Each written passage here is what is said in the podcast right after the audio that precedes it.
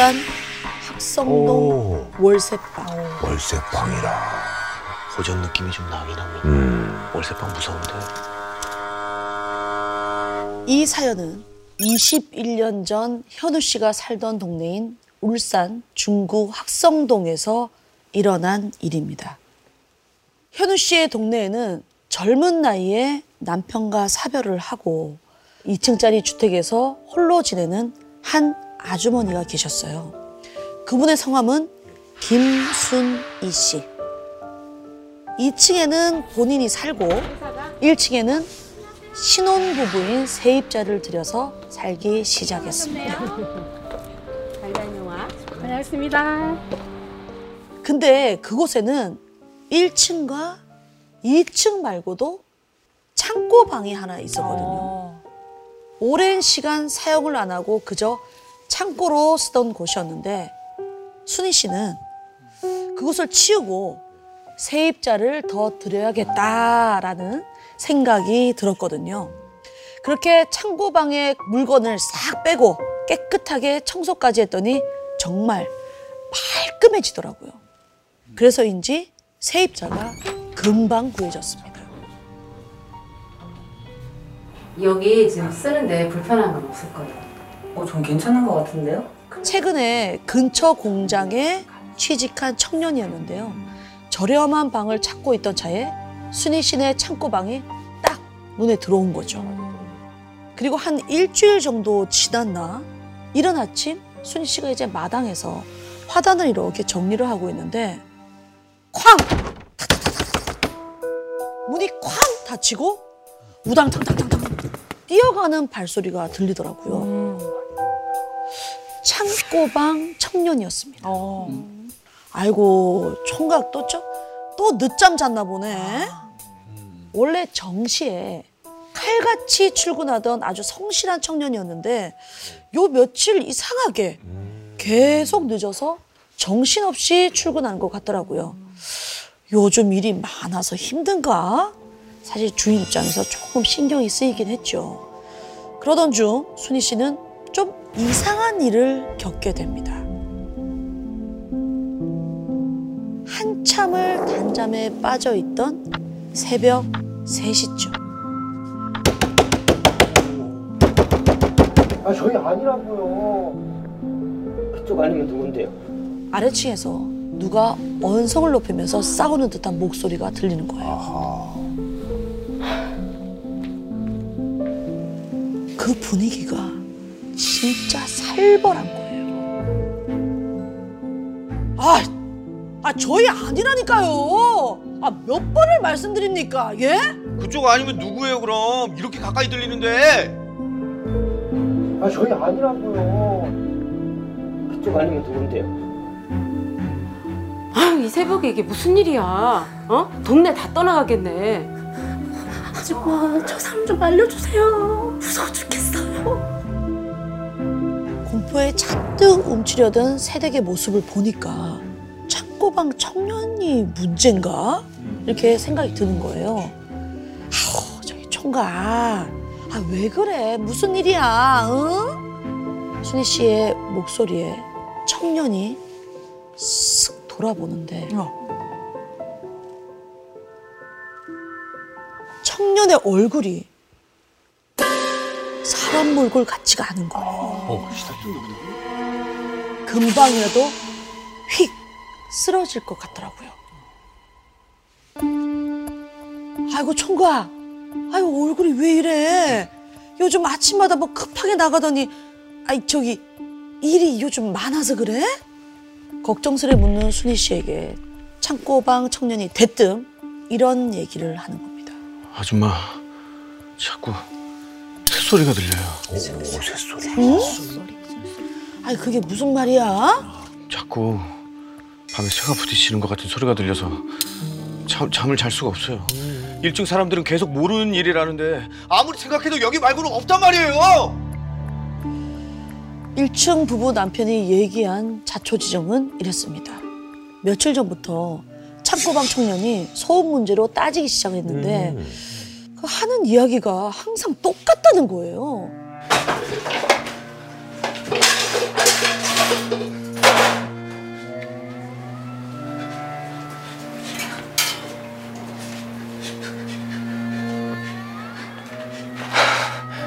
아, 뭐 하는 짓이에요? 남의 집에 함부로 들어와서.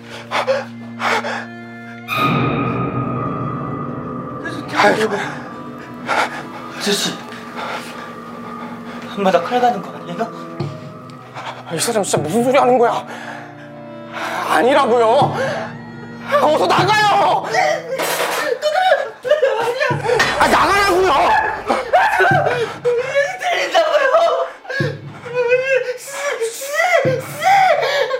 아니라고 아니라고 몇 번을 돌려보내도 시도 때도 없이 문을 두드리는 통에 도저히 못 살겠다고 하소연을 하는 겁니다. 순희 씨는 겨우겨우 중재를 해서 청년을 돌려보냈고요. 그러니까 또 잠잠한 것 같은 거예요. 근데 어느 날 갑자기 새벽에 문을 쾅쾅 두드리는 소리가 또 들려옵니다. 근데 이번에는 아랫집이 아니라 순희 씨네 문을 두드리는 소리였어요. 어이 총각, 아줌마 그게 절 죽이려고 해요 아 그게 무슨 소리야? 그게 절 죽이려고 해요 그러고는 주절주절 얘기를 하는데 그 내용이 매우 충격적이었습니다. 청년 말로는 얼마 전부터 계속 밤마다 집에서 이상한 소리가 들렸대요. 며칠 전 얘기하던 그 새소리와 터벅터벅 누군가 걸어 다니는 소리. 그리고 낯선 여자가 웅얼웅얼 거리는 소리까지. 그날은 피곤에 쪄들어 겨우 잠에 빠져든 날이었는데요. 얼마나 잤을까? 갑자기 팍 하고 가슴을 짓누르는 느낌에 눈을 뜬 거예요. 근데 그 청년 앞에 보이는 건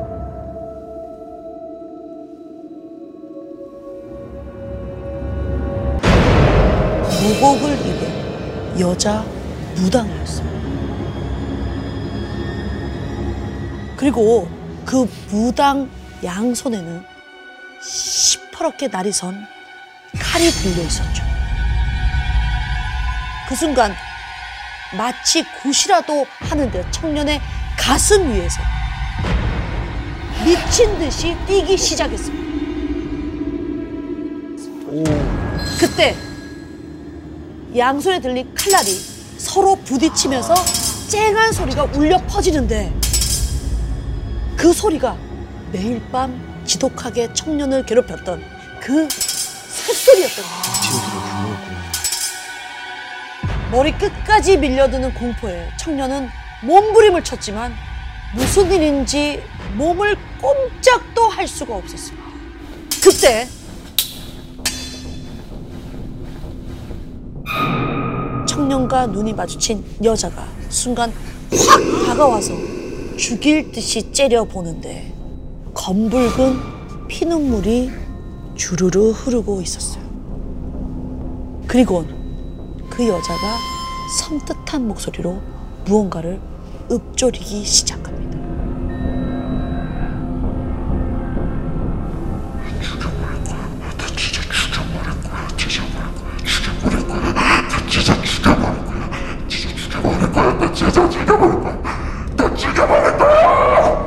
청년은 무당의 절규를 끝으로 몸이 움직여지자마자 미친 듯이 순희 씨 집으로 달려왔던 겁니다. 이 이야기를 끝까지 들은 순희 씨의 심장은 쿵 떨어졌습니다. 어, 뭘 아나 보다. 잊고 있었던 기억이 되살아났거든요. 사실 그 밤이 한참 동안 공실로 있었던 이유가 있었습니다. 뭐가 있네. 때는 3년 전 처음으로 세입자를 드리기로 했던 때였죠. 그때 1층에 있는 창고 방도 저렴하게 같이 내놨는데 그 방을 계약하겠다는 사람이 의외로 가장 빨리 나타난 거예요. 누군가 하고 봤더니 많아봐야 20대 초중반으로 보이는 젊은 아가씨였어요.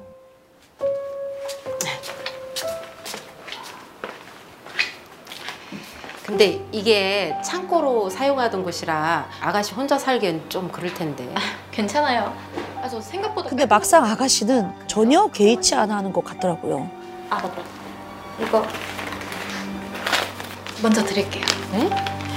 아유, 고마워요. 게다가 월세도 그 자리에서 석 달치를 한꺼번에 턱 내놓더라고요. 그럼 가볼게요. 이삿날 봐요. 네. 잘 가요. 그리고 이삿날이 돼서 아가씨랑 인사나 나눌 겸 해서 마당에 나와봤습니다. 짐 들어왔어요? 아, 네, 안녕하세요. 근데 거기 실린 짐이 좀 이상한 거예요. 왜? 왜요?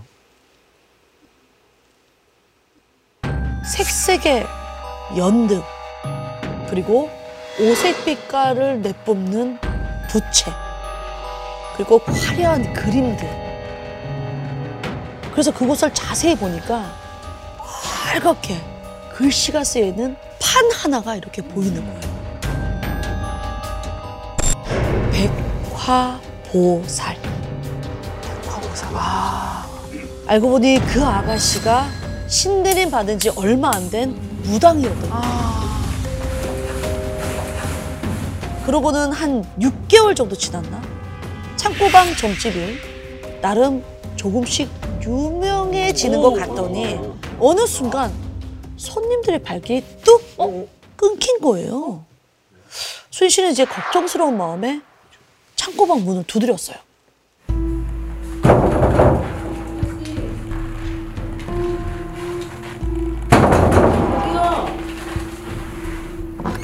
저기요. 아가씨! 아가씨! 아가씨.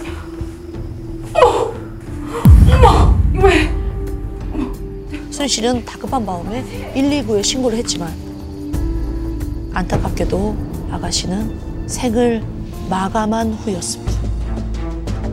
그리고 시간이 지나서 3년 뒤에 그 청년이 창고 방으로 들어오게 된 거죠. 수인 씨는 정말 이상했어요. 무당 아가씨의 죽음은 동네 사람들도 사실 쉬쉬했기 때문에 창고방 청년을 알 수가 없었거든요. 근데 사색이 되어서 젊은 무당 귀신을 봤다고 얘기하는 청년을 보니까 순간 그때 일이 생각나서 너무 섬뜩한 거예요. 근데 이상한 일은 여기서 끝이 아닙니다. 그 후로부터 며칠 후에 수인 씨는 소름 끼치는 꿈을 하나 꾸게 됩니다.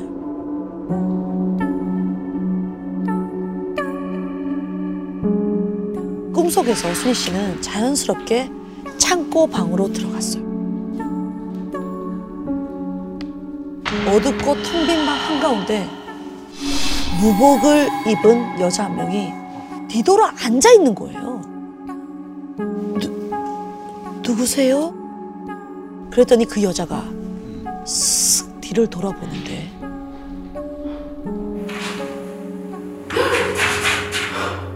바로 그 죽은 여자 무당이 쓱 돌아보는 거예요. 무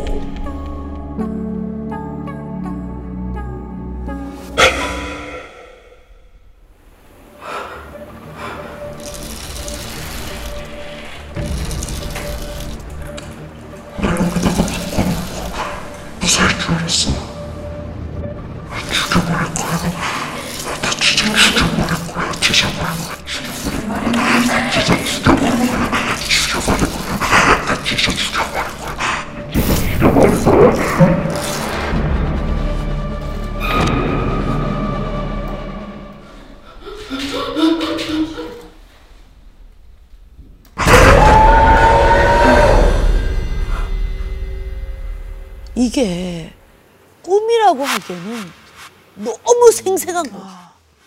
그래서 순 씨는 날이 밝자마자 인부들을 부릅니다. 꿈속에서 무당이 미친 듯이 긁어댔던 그 창고박의 벽. 그게 계속 밟히는 거예요. 찜찜했구나. 그렇게 벽을 허무는 작업을 시작을 했는데요. 사, 사모님 여기 좀 와보십시오. 공사를 하던 인부의 다급한 목소리가 들려왔습니다. 소리를 듣고 달려가 보니까 공사를 하던 인부들 모두 한 곳을 바라보며 웅성거리고 있었죠. 사장님 이게 다 뭐예요? 글쎄 그 벽 안에 무엇이 있었는지 아십니까? 그곳엔 전에 살던 무당의 그 신당에 있던 물건들이 여기저기 찢기고 부서진 상태로 쓰레기처럼 처박혀 있었던 거예요. 실상을 알아봤습니다. 그랬더니 무당 아가씨가 사망하던 당시 리모델링을 했었잖아요. 그때 고용했던 인테리어 업자들이 폐기물 처리 비용을 아끼기 위해서 그 모든 것을 그냥 벽에 쑤셔 박아 넣어놓고 그냥 그대로 마감을 했던 거예요.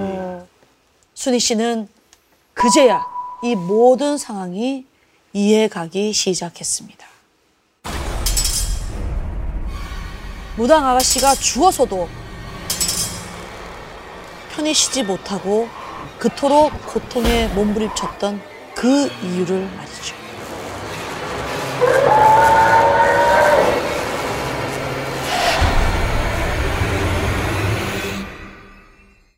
더 많은 이야기는 목요일 밤 MBC 심야 괴담회에서 들을 수 있습니다.